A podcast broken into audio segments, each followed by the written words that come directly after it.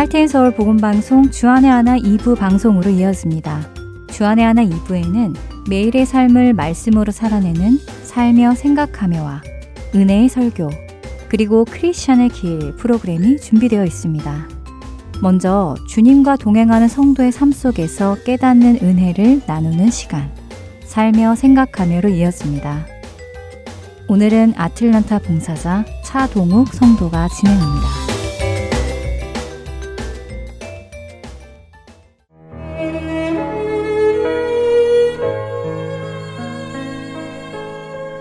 제 안에는 오래전부터 주일학교 교사가 되고 싶은 소망을 가지고 있었습니다.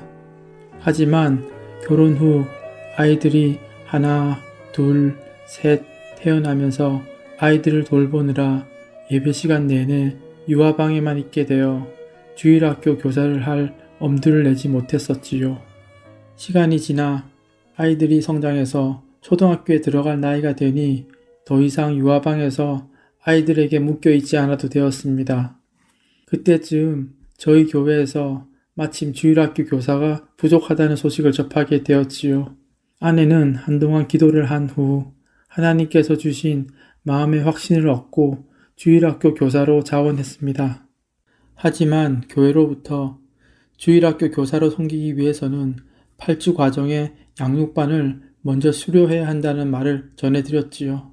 1년에 두 번, 봄과 가을에 개설된다는 이야기도 함께 들었습니다. 이제 저여름인데 가을까지 언제 기다리나. 가을이 된다 하더라도 양육반 8주를 듣고 나면 정말 한참 후에나 주일학교 교사로 섬길 수 있겠구나 하는 생각을 하게 되었습니다. 그러던 중 담임 목사님께서 교회에 새로 오신 분들이 많고 양육반을 듣고 싶어 하시는 교인분들이 계셔서 토요일에 개설하겠다고 하셨습니다. 아내는 토요일에 양육반이 있으니 저도 같이 등록하자고 권유했습니다. 저는 들을 생각을 해본 적은 없었지만 일을 쉬는 토요일에 한다고 하고 양육반을 마치게 되면 교회 어느 부서에서든 봉사도 시작할 수 있다고 해서 아내와 같이 참여하게 되었습니다. 양육반을 참석하며 어떤 부분에서 섬길 수 있을까 생각해 보기 시작했습니다. 하나님께서 저에게 주신 은사와 달란트를 생각하며 교회에 저와 가장 잘 맞는 곳에서 섬길 수 있게 해주실 것이라 기대하고 있었지요. 그런데 저의 마음에 자꾸 내가 하고 싶은 내가 할 수 있는 섬김의 자리가 아니라 내가 너에게 맡겨주는 일을 해보는 건 어떻겠니? 라고 하나님께서 물으시는 것 같았습니다. 사실 아내가 주일학교 교사를 자원할 때 주일학교 교사가 몇 명 더 모자란다는 말을 들었습니다. 아내는 저에게 주일학교 교사를 같이 하면 어떻겠냐고 제안을 했었지만 저는 에이 난 주일학교 교사를 할 생각은 한 번도 해본 적이 없고 또 아이들에게 하나님의 말씀을 가르칠 수 있는 실력도 안 돼 하며 단번에 거절했었습니다. 하지만 아내의 권유와 교회의 필요가 너무 잘 들어맞는 것 같은 생각이 들기 시작했습니다. 하나님께서 혹시 나에게 주일학교 교사를 해보라는 것일까? 한 번도 생각해 본 적이 없는 일인데 성경 지식이 많지 않아서 아이들을 제대로 가르치지 못하면 어떡하지? 아무래도 이건 아닌 것 같아. 이렇게 혼자 생각하며 저는 제가 의도치 않았던 8주 양육반 과정에 참여하고 있었지요. 그러던 중 빌립보서 2장 12절과 13절에 항상 복종하여 두렵고 떨림으로 너희 구원을 이루라. 너희 안에서 행하시는 이는 하나님이시니 자기의 기쁘신 뜻을 위하여 너희에게 소원을 두고 행하게 하시나니 라는 말씀을 품고 기도하게 되었습니다. 하나님께서 저에게 원하시는 것이 무엇일까를 두고 기도하기 시작했었지요. 4주차, 5주차, 6주차, 양육반 과정이 거의 마무리되어 가고 있었습니다. 양육반 과정을 통해 많은 은혜를 받으면서 저의 마음에도 변화가 오기 시작했습니다. 처음에는 내가 어떻게 주일학교 교사를 해? 라고 반문하던 저의 마음이 내가 과연 잘 할 수 있을까로 바뀌더니 하게 되면 잘 할 수 있을까로 서서히 바뀌어 가는 것을 느꼈습니다. 그러나 저 스스로 생각을 바꾸는 것이 아니라 하나님께서 자연스럽게 저의 마음을 바꾸도록 인도하시는 것 같았지요. 그리고는 정말 하나님께서 내가 주일학교 교사로 섬기기 원하신다면 무슨 신호라도 주셔야 하는데 하며 신호를 구하기 시작했습니다. 아침 큐티와 말씀을 읽을 때마다 언제쯤 신호를 주실까? 신호를 안 주시면 어떡하지? 하며 하나님의 응답을 기다렸지요. 그러던 중 제3국에서 순교하신 젊은 선교사님에 관한 영상을 보게 되었습니다. 너무 안타깝고 마음이 아픈 선교사님의 이야기를 보던 중 선교사님께서 선교지로 떠나시기 전에 교회에서 주일학교 교사를 하신 적이 있었는데 그때 주일학교 학생이었던 사람이 당시 그 선교사님을 통해 예수님의 마음을 느낄 수 있었다고 인터뷰하는 것을 보게 되었습니다. 그 인터뷰를 보면서 아, 주일학교 교사를 통해서 어린 아이들에게 예수님의 마음을 전할 수 있구나 하는 생각이 들었습니다. 하나님께서 저에게 바라시는 바가 무엇인지를 말씀하시는 것 같았습니다. 비록 말주변도 없고 가르침의 은사도 없는 것 같아서 주일학교 교사로 섬길 생각은 한 번도 해본 적이 없었던 저였지만 이 섬김을 통해 아이들에게 하나님을 전할 수 있고 연약하고 너무 부족한 우리를 사랑하시는 예수님의 마음도 아이들에게 전할 수 있겠구나. 아이들을 가르치다 보면 힘들 때도 있겠지만 그럴 때마다 하나님께 의지하고 또 이를 통해 하나님의 일하심을 경험할 수도 있겠구나 하는 마음의 확신이 들었습니다. 디모데 후서 2장 4절에는 이런 말씀이 있습니다. 병사로 복무하는 자는 자기 생활에 얽매이는 자가 하나도 없나니 이는 병사로 모집한 자를 기쁘게 하려 함이라. 여기서 병사로 모집한 자라는 말의 의미는 스스로 병사로 자원한 것이 아니라 하나님께서 부르셔서 모집된 사람을 의미한다고 합니다. 하나님 나라의 일은 나 스스로 자원하는 것이 아니라 하나님께서 불러주시는 것임을 알게 되었습니다. 하나님께서 저를 이 성김의 자리로 부르신다는 것과 그 부르심에 대한 순종으로 하나님께 기쁨을 드릴 수 있겠다는 생각이 들기 시작했습니다. 제가 생각하지도 못했던 성김이지만 하나님께서는 하루하루 자연스럽게 그분의 뜻을 알게 해 주셨습니다. 어떤 이들이 볼 때는 주일학교 교사로 섬기는 것이 별로 큰 일이 아닐 수도 있지만 저에게는 쉽지 않은 결정이었고 제대로 잘 할 수 있을까 하는 걱정이 많았습니다.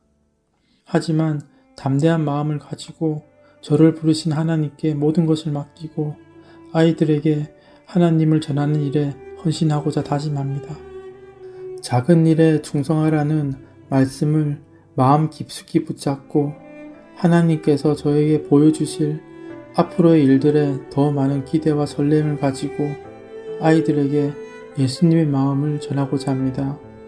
부족한 저를 불러주신 하나님을 찬양합니다.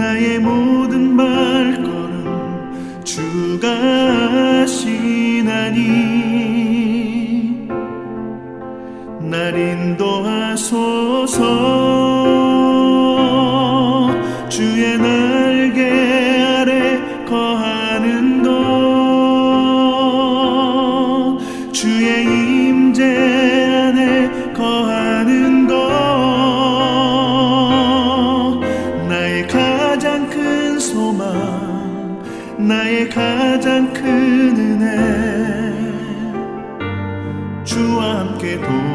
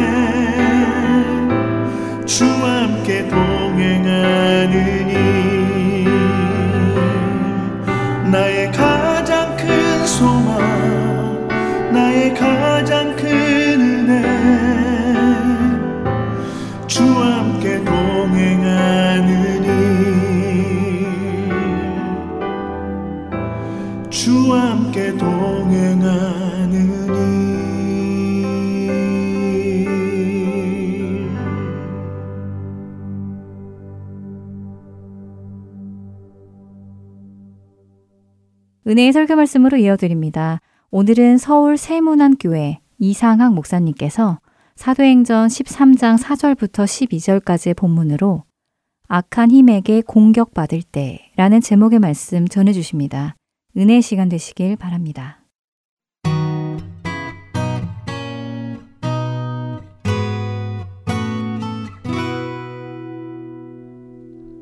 바나바와 사울이 성령의 인도하심을 받아서 2000년 기독교 역사상 처음으로 선교사가 되어서 해외로 나가게 됩니다.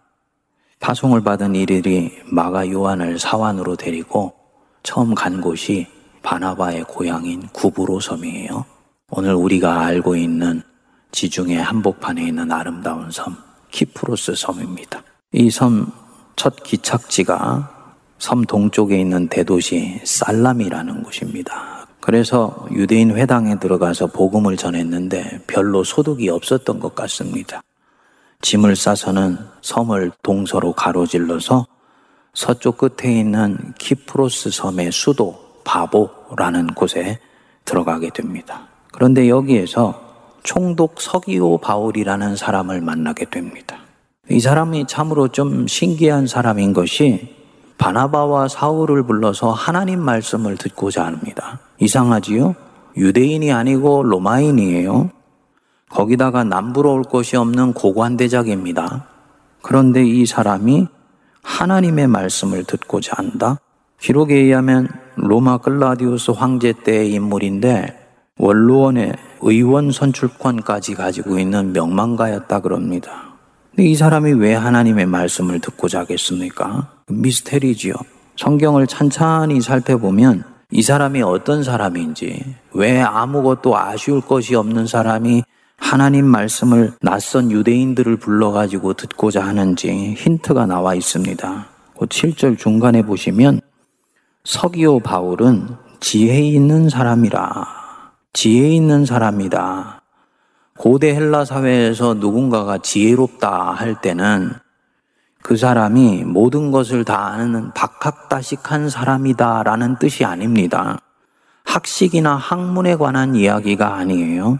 그 사람이 지혜, 소피아가 있다. 이 말은 사물의 실상을 편견 없이 있는 그대로 들여다보는 마음을 가졌다는 뜻입니다. 그러니까 사물을 볼 때도 편견 없이 그대로 보고 자기 자신을 볼 때도 그렇게 보는 거예요. 그러니까 사람 중에 자기를 볼 때 지혜 있는 사람이 있고 지식만 가득 찬 사람이 있는 거지요. 지혜 있는 사람이다 할 때는 내가 무엇을 가지고 있고 어떤 것이 결핍되어 있는지를 잘 알고 있는 사람입니다. 즉, 자기가 누구인지를 아는 사람입니다. 반면에 자기를 모르는 사람이 있습니다. 문제는 자기가 누구인지를 모르는데 모르고 있다는 사실조차도 모르는 사람이 있는 거예요. 어리석은 사람이지요. 그러니까 이 서기오 바울이 죄 있는 사람이었다. 이 말은 이 사람은 자기 내면에서 일어나는 일들을 잘 들여다보고 알아차리고 있었다는 말입니다. 왜 이방인 고관대작이 낯선 예수신을 전하는 바나바와 사울을 찾고자 했겠는가? 한밤중에 예수님 찾아왔던 니고데모를 연상해 보면 됩니다. 남부를 곳이 없는 사람이고요. 사람들이 낮에는 자기에게 와서 굽신거리고 고개를 숙입니다. 돈도 있고 권력도 있고 명예도 있습니다. 하지만 그것은 낮에 일어나는 삶이고 표피적인 삶이에요. 속 사람은 알고 있습니다. 자기가 뭔가 갈급해 하고 있다는 것, 뭔가가 채워져야 된다는 것, 그래서 밤이 되면 자기 영혼은 평안함이 없고 늘 방황하고 있다는 것, 이 서기오 바울은 그것을 아는 지혜로운 사람입니다. 그래서 바나바와 사울에게 하나님의 말씀을 듣고자 하는 거지요. 지금 성경에는 표면적으로 나오지 않지만 이 서기오 바울이라는 한 사람에게 무슨 일이 일어나려고 하는 것이냐? 생명 현상이 일어나려고 하는 것입니다. 하나님을 만나면 한 사람이 갈급함이 채워지면서 그 영혼이 싹이 트기 시작하고 이제부터 자라나기 시작하지요. 생명 현상이에요. 하나님을 만나게 되면 이 사람을 묶고 있었던 죄의 힘으로부터 성령의 능력에 의해서 노인받아서 완전히 새로운 사람으로 거듭나게 되는 것입니다. 생명 현상입니다. 지금 이 생명 현상이 이 서기오 바울 안에 펼쳐지기 직전입니다. 그때도 일어나고 있었고 지금도 우리 주변에서 반복해서 일어나고 있는 일입니다. 올해 5월 달에 주일 예배를 마치고 한 청년에게서 편지를 한 장 받았습니다. 이 안에 몇 년 동안에 자기의 사연을 적어 놨더라고요. 어저께 청년에게 미리 양해를 구하고 좀 잠깐 제가 소개하려고 그럽니다. 아버지가 외국에 있는 선교사이시고 자기도 그 아버지 있는 곳으로 가서 이민해서 자라났는데 이 학교에서 외소한 동양인이라고 따돌림을 받은 것입니다. 이로 인해서 마음의 상처를 받게 되고 시험에 들어서 신앙이 자기를 약하게 만든다. 이런 신앙이면 나는 필요 없다고 결론을 내리고는 10년 전에 교회를 떠난 것입니다. 10년간 자기가 살고 싶은 대로 마음대로 살았는데 처음에는 자유로운 것 같았는데 시간이 지나면서 점점 자신이 진흙탕에 빠져서 허우적거리는 모양이 됐다는 것을 알게 된 것입니다. 결국은 다니던 직장도 그만두게 되고 시간이 지날수록 아, 내가 퇴물이 된 것 같아 하는 이런 자기 절망에서 벗어날 수가 없게 된 것이죠. 게임 중독 비슷한 것이 생기게 되어서 밤에는 움직이고 낮에는 잠을 자는 이런 잘못된 삶이 반복되었습니다. 결국은 한때 좋은 직장을 다니고 에베레스트 산까지 다녀올 정도로 아주 패기찬 인생을 살던 청년이 그런 모습이 다 사라져 버린 것입니다. 이때 코로나가 닥친 거예요. 어느 날 문득 아침에 좀 일찍 일어나고 싶어서 자기를 일부러 구속하기 위해서 이른 아침 예배를 드리는 곳을 찾아보다가 세문안교회 이른 아침 예배를 보게 된 것입니다.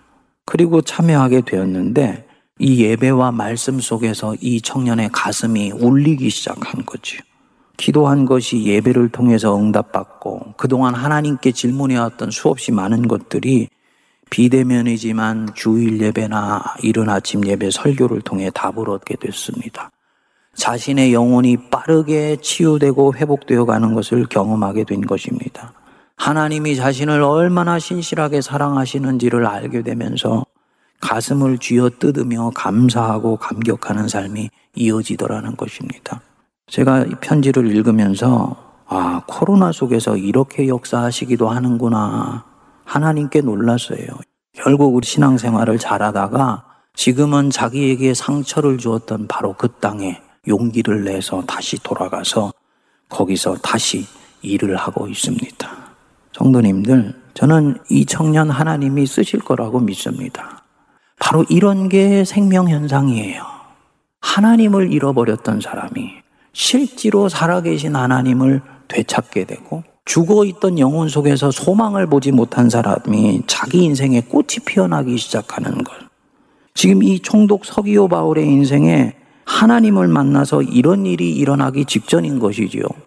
그런데 이 사람 바로 옆에 사람이 하나 있어요. 유대인 거짓 선지자인데 마술을 한다는 사람입니다. 이름이 바예수예요. 바라는 말은 우리말로 아들이라는 뜻이고 예수라는 말은 여러분들도 알지요? 구원자라는 뜻입니다. 그러니까 스스로 이름을 붙였다면 자기 자신을 구원자의 아들이라고 부르는 거예요. 얼마나 교만한 영혼인지 알 수 있지요.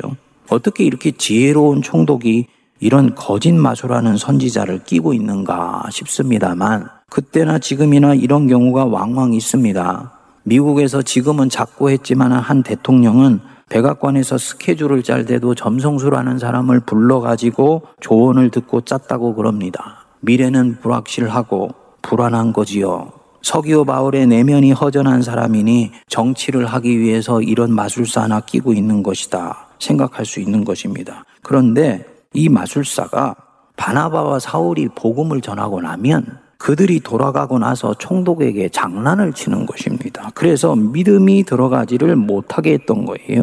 8절에 보시면 중간에 그들을 대적하여 총독으로 믿지 못하게 힘썼다.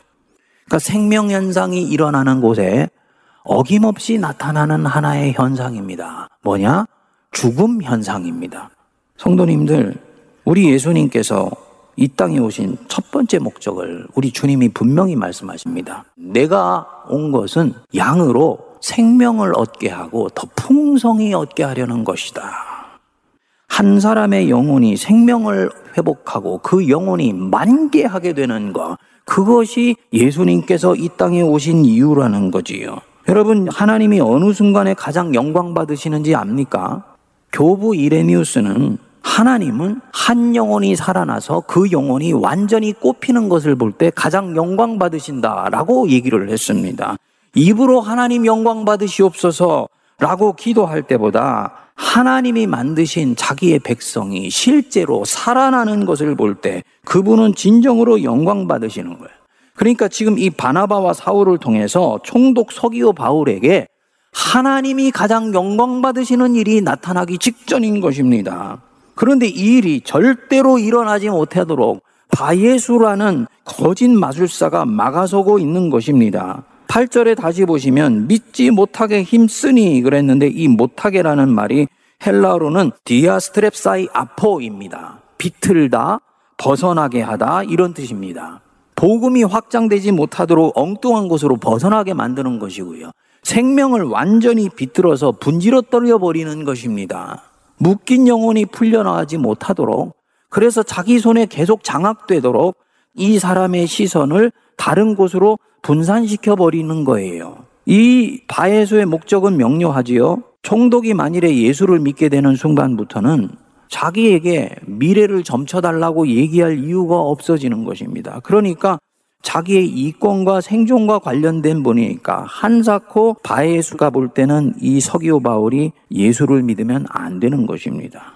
그런데 이 바예수의 생존과 이 이권을 위한 바로 이 나쁜 마음 안에 무엇이 움직이고 있는 것입니까? 악한 마음이 움직이고 있는 거예요. 악한 힘이에요. 예수님이 얘기하신 바로 이 원수의 역사입니다. 성령께서 생명 현상을 주도하시듯이 이 악한 영은 원수는 항상 이 생명 현상을 분지러뜨려 버리고 죽음의 힘이 계속 한 사람 안에서 움직여지도록 주도를 해나가게 됩니다. 바울이 이 거짓 마술사 속에 움직이는 이 힘의 실제를 꿰뚫어 보았습니다. 구절에 보시면 바울이라고 하는 사울이 성령이 충만하여 그를 주목하고 그랬지요. 질문을 던질 수 있습니다. 어떻게 이 힘의 실체가 뭔지 바울은 꿰뚫어 보았을까?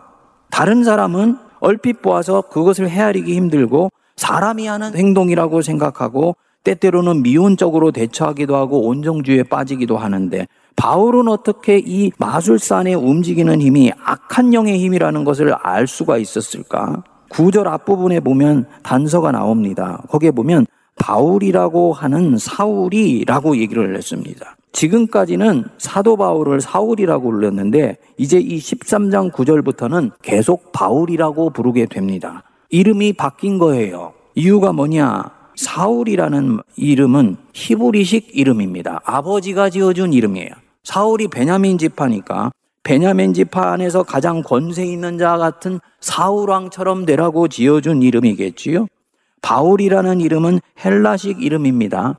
단순히 헬라식 이름이 아니고 이름의 뜻이 작다, 보잘 것 없다 이런 뜻입니다. 그러니까 이 이름이 키예요. 하나님을 이름을 붙들고 하나님의 능력을 붙들고 백성들 속으로 대중들 앞으로 나아갈 때 나는 바울로 나아간다. 작고 보잘 것 없는 사람으로 나아간다는 것입니다. 바에소와 아주 대조되지요. 스스로를 구원자의 아들이라고 부르면서 자기를 크게 여기는 사람. 이 사람 안에는 악한 힘이 가득한 것입니다. 반면에 스스로를 작게 여기고 보잘 것 없이 여기는 사람.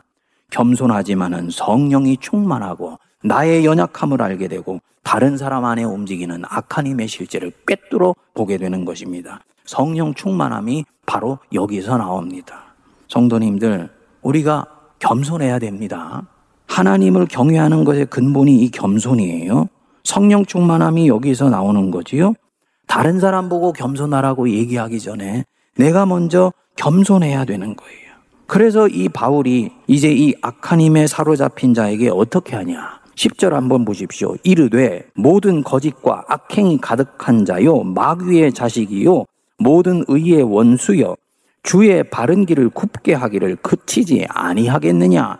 지금 뭐 하고 있는 것입니까? 바에서도 사람인데 이 사람을 앞에 두고 모골이 오싹해 주도록 아주 저주에 가까운 말을 퍼붓는 것입니다. 사도 바울이 그 속에 움직이는 힘, 원수에게 대놓고 말하는 거지요.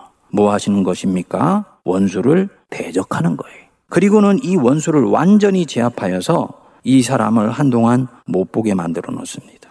결국은 이 광경을 본 총독 서기오 바울이 바에수가 그동안 쳐놓았던 이 악한 힘에서 노임을 받게 되고 하나님을 믿게 됩니다. 12절에 그 뒤에 보시면 주의 가르치심을 놀랍게 여기니라 생명의 가르침을 받고 영혼이 만개하여서 자기 자신의 심령이 살아나는 것을 보고 스스로 놀라는 것입니다. 아까 그 소개한 청년이요. 자기가 변하는 것을 보고 자기가 놀랐다라고 얘기하는 바로 그런 장면이에요. 생명이 빠르게 회복되는 것을 보고 놀라는 거예요.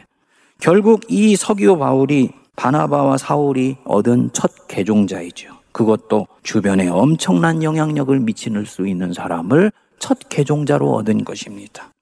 이들의 선교의 앞날이 밝다는 것을 보여주는 것입니다. 여기까지가 오늘 우리가 묵상한 스토리입니다. 성도님들, 바울이 이 악한 힘에 반응하는 모습을 보면서 무엇을 느끼십니까? 우리가 악한 힘의 공격을 받게 된다든지 생명현상이 일어나는 곳에 원수도 같이 움직이고 있는 것을 내가 보게 될 때 어떻게 이것을 간파하고 움직여야 되는지 느껴지시는 것이 있는지요? 또 내 안에서 이 원수가 나의 연약한 고리를 타고 역사할 때 이를 어떻게 알아차리고 단호하게 뿌리칠 수 있는가? 지금 이 바울이 거짓 마술사에게 대응하는 모습을 보면 이에 대해서 중요한 몇 가지 교훈을 얻을 수가 있습니다. 첫 번째로는 복음이 역사하는 곳에 원수가 움직이는 것은 지극히 당연한 것이다. 그러니까 놀라거나 두려워하거나 염려할 필요가 없다는 것입니다. 바울은요, 자신이 복음을 전하는데 누가 옆에서 회방을 놓거나 방해하거나 일이 원하는 대로 진행되지 않는다고 해서 전혀 흔들리지를 않아요. 이후에 바울이 얼마나 담대한 사람인지를 보게 됩니다. 아마도 아라비아 사막에서 가졌던 그 하나님과 파고 들어가는 바로 그 시간이 바울을 이런 사람으로 만들었을 것입니다. 성도님들 꼭 기억하십시다. 복음이 역사하기 시작하면 방해도 그때부터 본격적으로 시작이 됩니다. 하나님의 뜻이 내 인생 속에서 이루어지기 시작하면 온갖 어려움도 같이 오게 돼요. 성도 한 사람이 주님 안에서 기도하면서 새로운 인생을 출발했다든지 이사를 하면서까지 새 일을 시작했다든지 반드시 원수도 이 사람의 일상 안에서 같이 방해하면서 움직이기 시작해요. 그러니까 성도들이 이 원리를 알아야 됩니다. 어떤 통로로 하든지 그런 방해하는 일은 일어난다. 그렇기 때문에 미리 이것에 대해서 마음의 대비를 하고 더욱더 신실하게 이 세일에 참여해야 되는 것이지요. 둘째로는 단순한 이원론에 빠지지 않는 것입니다. 대개 이 마귀론을 얘기하는 사람들이 흔히 빠지는 함정이 있어요. 기도원 같은 데서 잘못 배운 것입니다. 뭐냐면 나는 선하고 나를 반대하는 사람은 악하다고 보는 것입니다. 잘못된 이원론이에요. 내 편은 하나님 편이고 저쪽 편은 마귀다라고 보는 것입니다. 그렇지 않습니다. 바울은 그렇게 보지 않아요. 바예수가 지금 원수에게 노란하고 있지만 그 바예수 속에 있는 원수는 언제든지 내 안에서도 동일하게 역사할 수 있다는 것을 바울은 늘 알면서 살아갑니다. 그렇기 때문에 자기 자신도 깨어있지 않으면 언제든지 원수의 노예가 될 수 있다는 것을 알고 항상 이 부분에서 스스로를 살핍니다. 그러니까 이런 면에서 보면 원수는 사람 자신이 아니고 그 사람 안에 있는 악한 힘인 거지요. 목사인 저도 원수의 놀이기가 잠시 될 수 있고 성도님들도 원수의 노예로서 잠시 잘못 쓰임 받을 수가 있다는 것을 늘 기억해야 되는 것입니다. 셋째로는 지금 이 힘이 사람의 영혼을 어디로 데려가고 있는지를 정확하게 파악하면서 바울은 반응합니다. 한번 이렇게 생각해 보시자고요. 성경 안으로 들어가 보면 바나바와 바울이 총독 관저로 초대를 받아서 복음을 전했겠지요. 총독이 이 복음을 받고 뛸 듯이 기뻐하면서 당연히 하나님을 영접하겠다고 고백했을 것입니다. 그런데 다음에 이 총독을 만났더니 이 사람이 이상하게도 냉랭해져 있고 하나님에 대해서 의심하는 마음을 가지고 있는 거예요. 총독 얘기를 자세히 귀 기울여 들어보니까 이 사람 옆에 바예수가 집어넣어준 말이 작동을 하면서 믿음을 갖지 못하게 하고 있는 것을 아는 것이죠. 그 들어보니까 예수는 사실은 구세주가 아니고 유대 사회에서는 이단아로 그렇게 취급받는다고 하던데요. 사울 선생, 당신이 한때는 복음을 핍박하던 자라고 하던데요. 이런 얘기를 바예수가 총독에게 해준 것을 알게 되는 거예요. 바울은 간파합니다. 중요한 순간이다.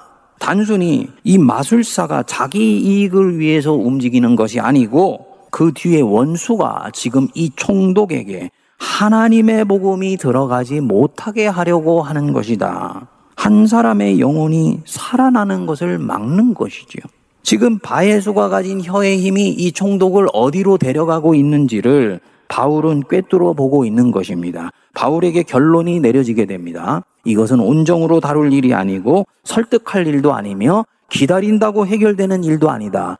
원수가 스스로 회개하여서 돌아오는 경우는 없는 거죠. 그러면 그것은 마귀가 아닌 거예요. 그래서 이 바울이 어떻게 합니까? 대적하여서 제압해 버리는 것입니다. 구절을 우리가 이 대목을 살펴보면 바울이라고 하는 사울이 성령이 충만하여서 이 마귀를 제압하는데 지금까지 이 바울의 선교를 주도해 왔던 대장격이 되는 바나바의 모습이 지금 이 장면에는 나오지를 않습니다. 바울만 여 대목에서는 드러나요. 무엇을 뜻할까요? 바나바는 지금 이 대목에서 명료하게 판단하지를 못하고 있다는 얘기죠. 이 사람 선한 사람이에요. 착한 사람이에요.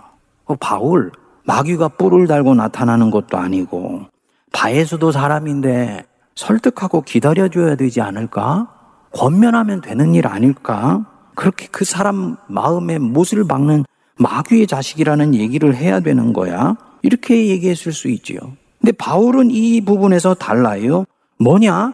이것은 그렇게 온정으로 기다려줄 일이 아니다. 사람의 생명이 피어나는 것을 가로막는 힘이 지금 이 사람 안에서 역사하고 있는 것이다. 기다리고 설득한다? 그러면 기다리는 동안 이 사람의 영에 의해서 죽어가는 서기오 바울은 어떻게 되는 것이냐? 서기오 바울의 영혼이 목말라 죽는 것은 어떻게 되는 것이냐? 이것은 인간적인 문제가 아니고 영적인 문제이다. 라고 보는 것입니다. 그래서 성령이 충만해서 성령께서 주신 영권을 가지고 완전히 그 힘을 제압해 버립니다. 그래서 이 사람이 한동안 못 보게 되지요. 완전히 못 보게 되는 것이 아니에요. 뭡니까? 돌이킬 기회를 준다는 말입니다. 그리고 이 마술사에게 영적으로 눌려있던 총독이 완전히 노임받게 되고 하나님 앞으로 이끌려가서 이제 그 영혼이 완전히 꽃이 피는 것입니다. 할렐루야. 여러분 대단히 중요한 대목이고 우리 한국 크리스찬들이 놓치기 쉬운 대목이에요. 우리 한국 크리스찬들 중에서는 내 안에 바나바 같은 기질들이 많이 들어 있습니다. 내 자신을 대하는 데 있어서도 바나바 같이 대하고 내 자신 속에 있는 악한 힘을 대하는 데도 바나바처럼 대하고 바깥에 있는 악한 힘을 다루는 데에서도 바나바처럼 대하다가 결국은 하나님의 일을 놓쳐버리게 되거나 주님의 일이 돌아가게 되거나 심지어는 한 영혼이 완전히 파괴되어 버리는 경우들도 있어요. 미국에서 목회할 때 자매님 한 분을 상담했던 적이 있습니다. 남편이 참 좋은 사람인데 술만 먹으면 아내를 구타하는 못된 습관을 갖고 있는 거예요. 그리고 나서 깨면 미안하다가 하고 2, 3일 잘해주다가 똑같은 일을 반복하죠. 아주 술 먹고 구타하는 사람의 전형적인 특징입니다. 문제는 자신이 20년 이상을 넘게 이렇게 남편에게 구타를 당하면서 자기 영혼이 완전히 메말라 버린 것입니다. 그리고는 이런 상황에서 하나님이 구원해 주시지 않는 것 같아서 그 하나님에 대한 의심과 주님을 버리고 싶은 마음이 가득 차 있는 거예요. 제가 얘기를 했습니다. 자매님, 그것은 학대에 가까운 것인데 왜 그 자리에 그냥 그렇게 계십니까? 애들 때문인가요? 애들은 대학 가고 다 껐다는 거예요. 그러면 떨어질 수 없으면 별거라도 해서 자신을 먼저 돌보고 자기 영혼을 먼저 살펴야 됩니다. 그랬더니 이 자매가 이렇게 말을 하더라고요. 목사님, 기도하면서 이런 생각이 듭니다. 이건 내가 지고 가야 될 십자가이다. 내가 이 십자가 지고 가면 하나님이 내 기도를 들으시고 내 남편을 구원해 주실 날이 올 것이다. 여러분 어떻게 생각하십니까? 정말 그럴까요? 제가 그 자매에게 그랬습니다. 자매님, 그건 주님이 자매님에게 지라고 주신 십자가가 아닙니다. 그것은 거짓 십자가입니다. 주님은 한 영혼이 파괴되고 한 인격이 완전히 황폐화되면서까지 자신의 십자가를 지라고 말씀하신 적이 없습니다. 성도님들, 순교자는 영혼이 파괴되지 않습니다. 스데반처럼 육신이 찢어져서 죽을지라도 그 영혼은 성령으로 충만해요. 하나님의 일을 하는 것의 특징입니다. 악한 힘에 의해서 한 사람의 인격이 완전히 파괴되면서도 그 힘을 가진 사람을 긍휼히 여긴다. 그것은요. 그가 감당할 몫의 십자가가 아닌 거예요. 둘 중 하나여야 됩니다. 내가 영권이 있으면 완전히 그를 제압하여서 그 힘을 뽑아내 버리는 것입니다. 그리고 그것이 안 되고 내가 그 악한 힘에 의해서 갈갈이 찢겨지는 것 같으면 그래서 내 영이 말라가는 것 같으면 그것은 내가 질 십자가의 범위를 넘어가는 것입니다.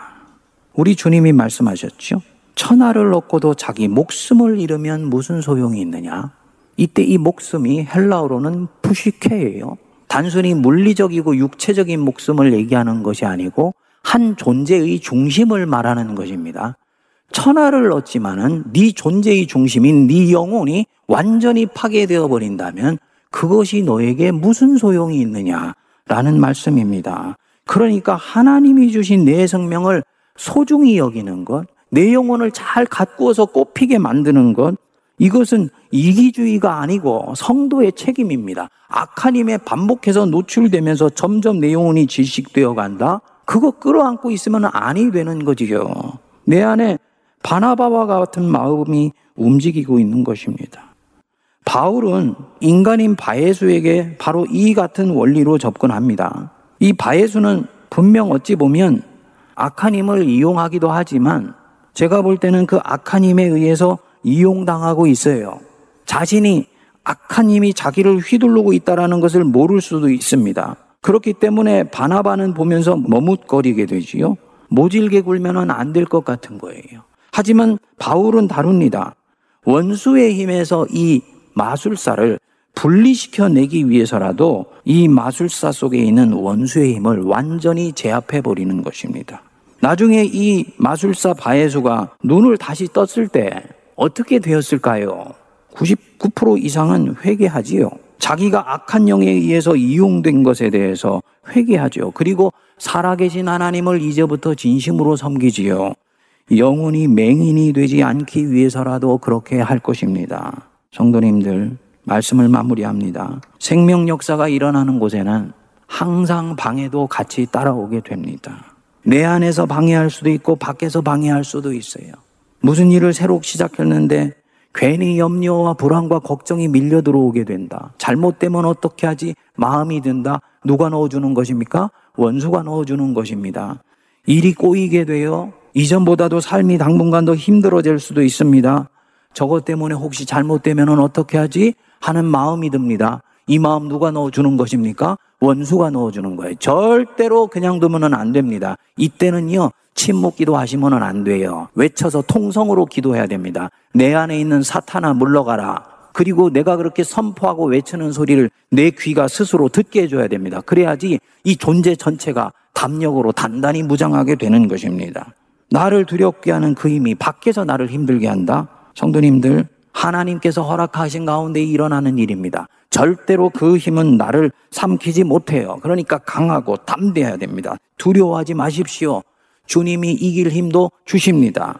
그 이사에서에서 말씀했죠. 너는 두려워하지 말라. 내가 너를 구속하였고 내가 너를 지명하여 불렀나니 너는 내 것이다. 네가 불 가운데 지날지라도 그 물이 너를 태우지 못할 것이며 물 가운데 지날지라도 그 물이 너를 삼키지 못하리라. 여호와의 말씀이니라.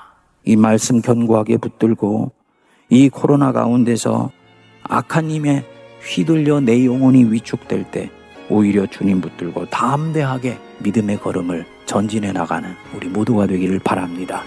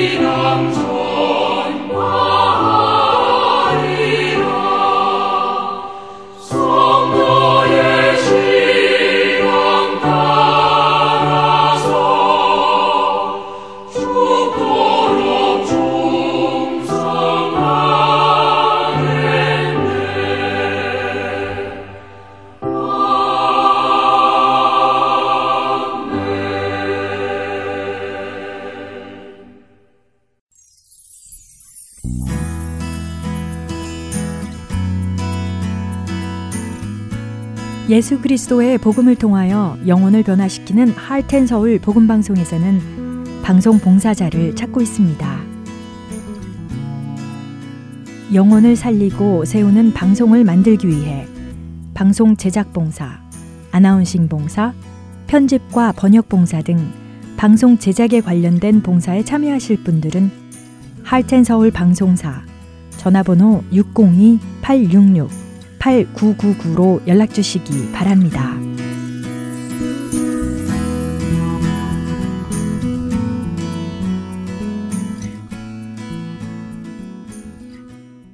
이어서 크리스찬의 길 함께 하시겠습니다.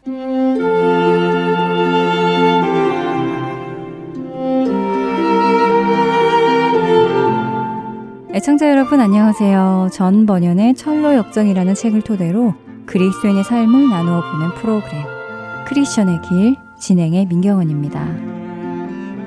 아볼로온과의 전투에서 하나님의 도우심으로 승리한 크리스천. 그는 계속해서 길을 갑니다. 겸손의 골짜기를 지난 크리스천의 눈앞에는 또 다른 하나의 골짜기가 나타나는데요. 그 골짜기의 이름은 사망의 음침한 골짜기였습니다. 다윗의 시편 23편에 등장하는 바로 그 골짜기였지요. 크리스찬이 사망의 음침한 골짜기 입구에 도착하자 아주 빠른 걸음으로 골짜기를 빠져나오는 두 사람을 만나게 됩니다. 전 번연은 이 두 사람을 살기 좋은 천국에 대해 나쁜 소문을 퍼뜨리는 악한 사람들의 자손들이라고 소개합니다. 그들을 보며 어디 가냐고 묻는 크리스찬에게 그 두 사람은 매우 퉁명스럽게 말합니다. 자신들은 중간까지 갔다가 죽기 직전에 다시 돌아 나왔다며 만일 당신도 생명과 평화를 귀하게 여기는 사람이라면 이 골짜기로 가지 말고 돌아가라고 말하지요. 그들은 이 골짜기는 시커먼 구렁텅이이며 그 안에는 온갖 귀신들, 반인반수 사티로스, 그리고 용들이 우글거리고 있다고 겁을 줍니다. 절망스러운 말을 들은 크리스찬. 하지만 안식초로 가는 길은 이 길밖에 없음을 알기에 그들의 설명에도 포기하지 않고 사망의 음침한 골짜기 안으로 나아갑니다. 그리고 혹시라도 공격당할 우려가 있기에 성령의 검을 손에 꼭 쥐고 걸어갑니다. 사망의 음침한 골짜기에 들어서자 좁은 길이 나왔습니다. 길 양옆을 보니 오른쪽으로는 깊은 도랑이 있었고 왼쪽으로는 깊은 수렁이 있었지요. 오른쪽에 있는 깊은 도랑은 옛날에 맹인이 맹인을 인도하려다가 불행히도 둘 다 빠져 죽었다는 곳이었고 왼쪽의 깊은 수렁은 빠지면 밑이 없어 끝없이 떨어지는 수렁이었지요. 한때 다윗도 이 깊은 수렁에 빠진 적이 있었는데 자비로운 하나님께서 구원해 주셨기에 살았지 그렇지 않았으면 바로 질식해 죽었을 수렁이라고 책은 설명합니다.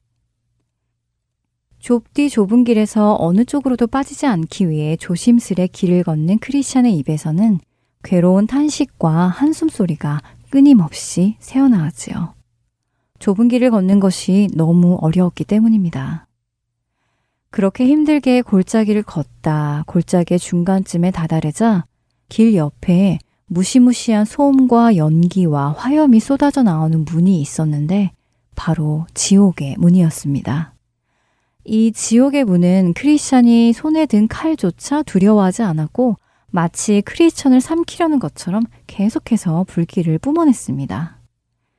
크리스찬은 칼을 집어넣고는 모든 기도라는 새로운 무기를 꺼내 들고 시편 116편 4절의 말씀 내가 여호와의 이름으로 기도하기를 여호와여 주께 구하오니 내 영혼을 건지소서를 크게 외치며 그 말씀에 의지하여 기도하며 그 길을 걸어갑니다.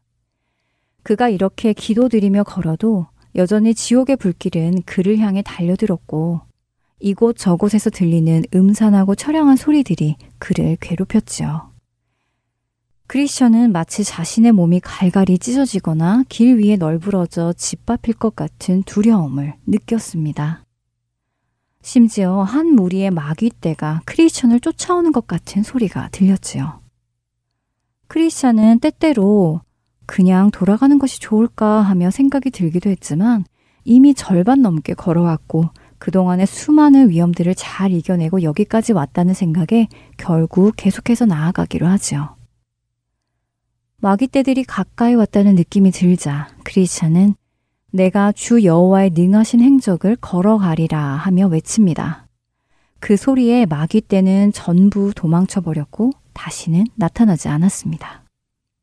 하지만 그것도 잠시 아주 사악한 마귀 하나가 크리스천의 등 뒤에 바짝 따라붙어서는 그의 귀 속에 계속해서 말을 했습니다. 그것은 모두 하나님을 모독하는 말이었죠.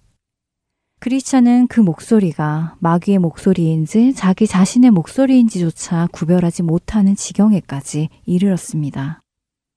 갖가지 위험과 지옥의 불길이 자신을 삼키려는 듯한 좁은 길을 가다 보니 자신의 마음속에 떠오르는 하나님을 향한 모독적인 음성들이 마치 자기 자신에게서 나오는 것처럼 느껴져서 크리스천은 괴로워하기 시작했습니다.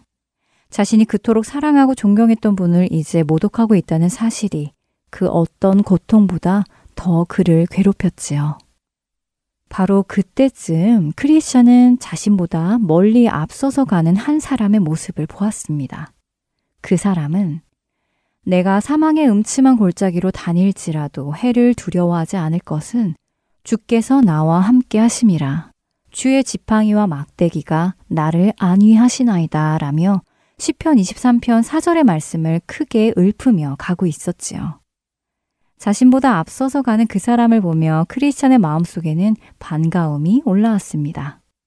자신 말고도 이 길을 가는 사람이 있다는 것에 그는 큰 위로와 용기를 얻고는 다시 힘을 내어 그 길을 기쁨으로 나아갑니다. 오늘 크리스천이 지나간 사망의 음침한 골짜기. 그 골짜기는 피할 수 있으면 피하고 싶을 정도로 무시무시한 곳 같아 보입니다. 그러나 천국으로 가기 위해서는 반드시 이 골짜기 한 가운데를 통과해야 하는 것을 우리는 생각해야 하는데요. 고독하고 인적이 없는 이 골짜기를 예레미야 선지자는 예레미야 2장 6절에 이렇게 묘사합니다. 광야, 곧 사망과 구덩이 땅, 건조하고 사망의 그늘진 땅, 사람이 그곳으로 다니지 아니하고 그곳에 사람이 거주하지 아니하는 땅이라고요. 결국 사망의 음침한 골짜기는 광야를 의미한다고 천류역정은 말합니다. 광야는 옛 이스라엘 백성들이 하나님의 도우심으로 애굽에서 탈출한 뒤에 걷게 된 사막의 땅을 의미하지요. 넓을 광, 들야, 텅 비고 넓은 들이라는 말입니다. 사막의 광야는 내리쬐는 햇빛과 끝이 없는 땅입니다. 물이 있는 곳도 잘 보이지 않지요. 광야는 영적으로 매우 곤고한 상태를 말하기도 하고요. 기도해도 하나님께서 듣지 않으시는 것 같고 주께서 마치 자신을 버리신 것 같고 더 나아가 주께서 나를 저주하고 계시는 것 같은 곳. 그곳이 광야입니다.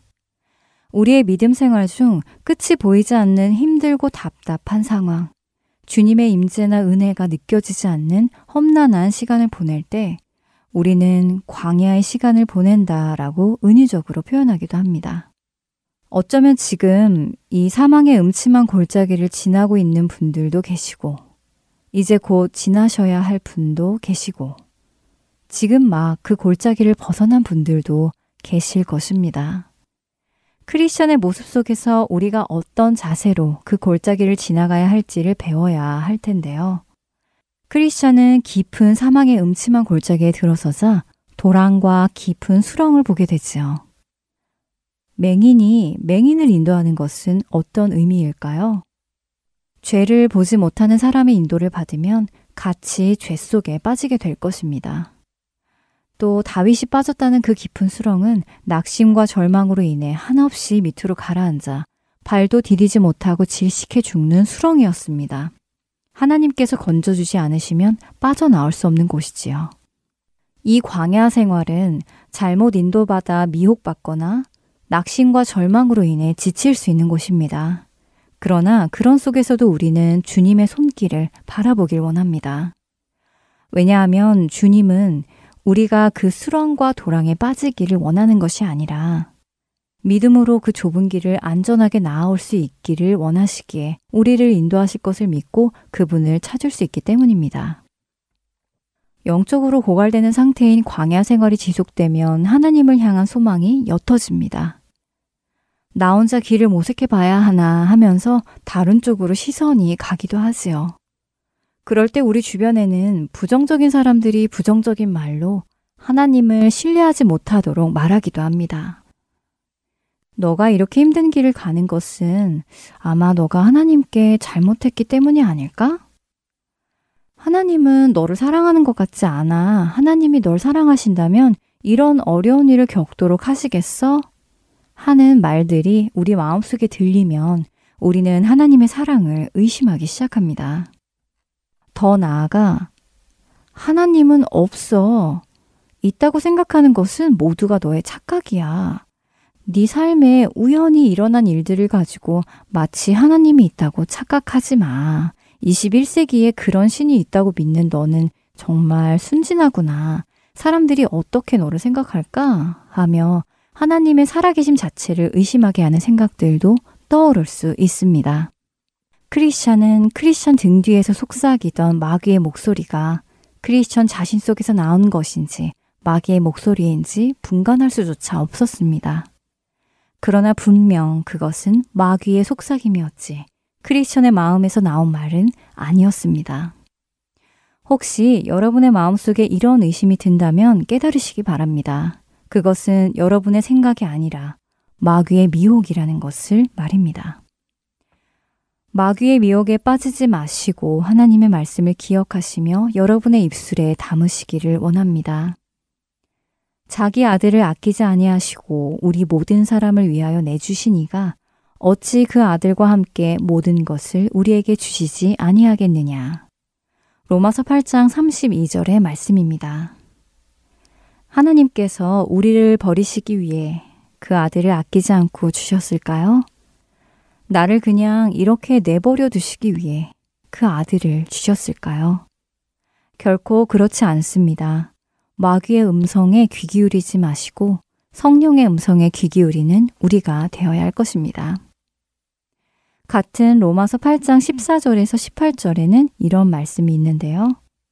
무릇 하나님의 영으로 인도함을 받는 사람은 곧 하나님의 아들이라. 너희는 다시 무서워하는 종의 영을 받지 아니하고 양자의 영을 받았으므로 우리가 아빠 아버지라고 부르짖느니라.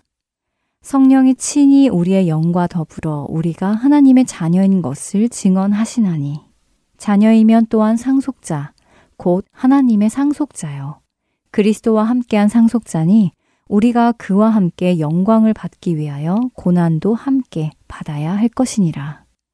생각하건대 현재의 고난은 장차 우리에게 나타날 영광과 비교할 수 없도다. 하나님의 신실하심과 그분의 사랑을 의심하지 않고 좁은 길을 계속해서 가는 우리가 되기를 원합니다. 그리고 그 길을 잘 살펴보면 나 홀로 그 길을 가는 것이 아니라 주 안에서 부름받아 그 길을 가고 있는 또 다른 성도들을 보게 될 것입니다. 부르심 받은 많은 성도들이 함께 이 길을 가고 있다는 사실은 우리에게 큰 용기를 줄 것입니다.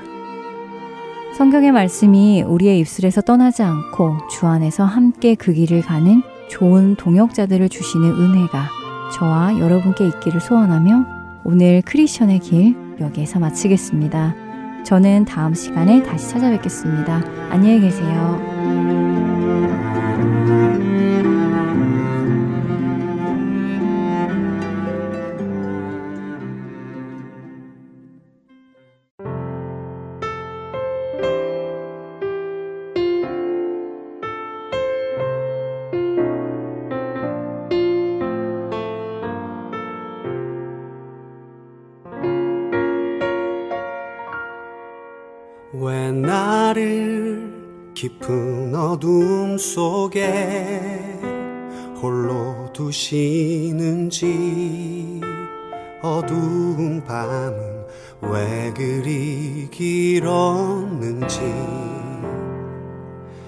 나를 고독하게 나를 낮아지게. 세상 어디도 기댈 곳이 없게 하셨네. 광야 광야에 서 있네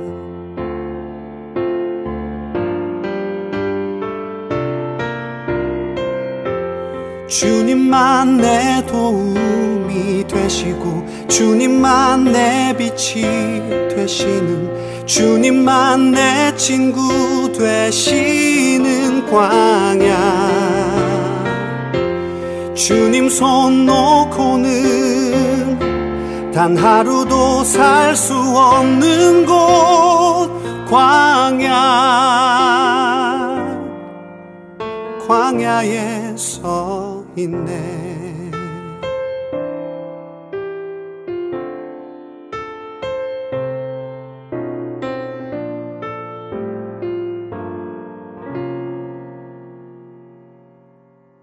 왜 나를 깊은 어둠 속에 홀로 두시는지 어두운 밤은 왜 그리 길었는지. 나를 고독하게 나를 낮아지게.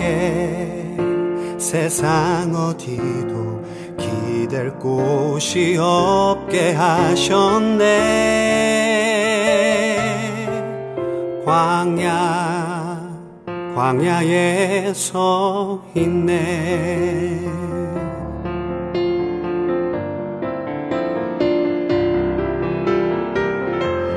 주님만 내 도움이 되시고 주님만 내 빛이 되시는 주님만 내 친구 되시는 광야. 주님 손 놓고는 단 하루도 살 수 없는 곳 광야. 광야 주께서 나를 사용하시려 나를 더 정결케 하시려 나를 택하여 보내신 그곳 광야. 성령이 내 영을 다시 태어나게 하는 곳 광야. 광야에 서 있네.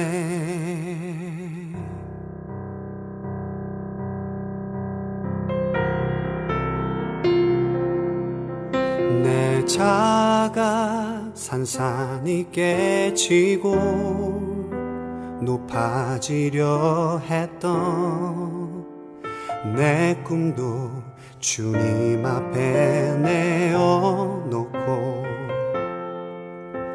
오직 주님 뜻만 이루어지기를 나를 통해 주님만 드러나시기를.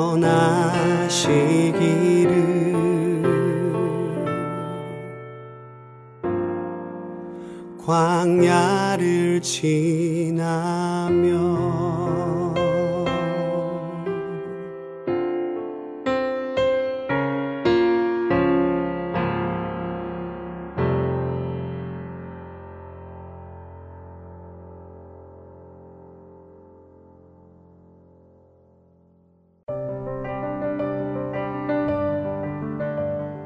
주안의 하나 2부 준비된 순서는 여기까지입니다. 계속해서 주안의 하나 3부로 이어집니다. 주님의 말씀을 더 알아가는 시간 되시길 소망합니다. 저는 다음 시간에 뵙겠습니다. 안녕히 계세요.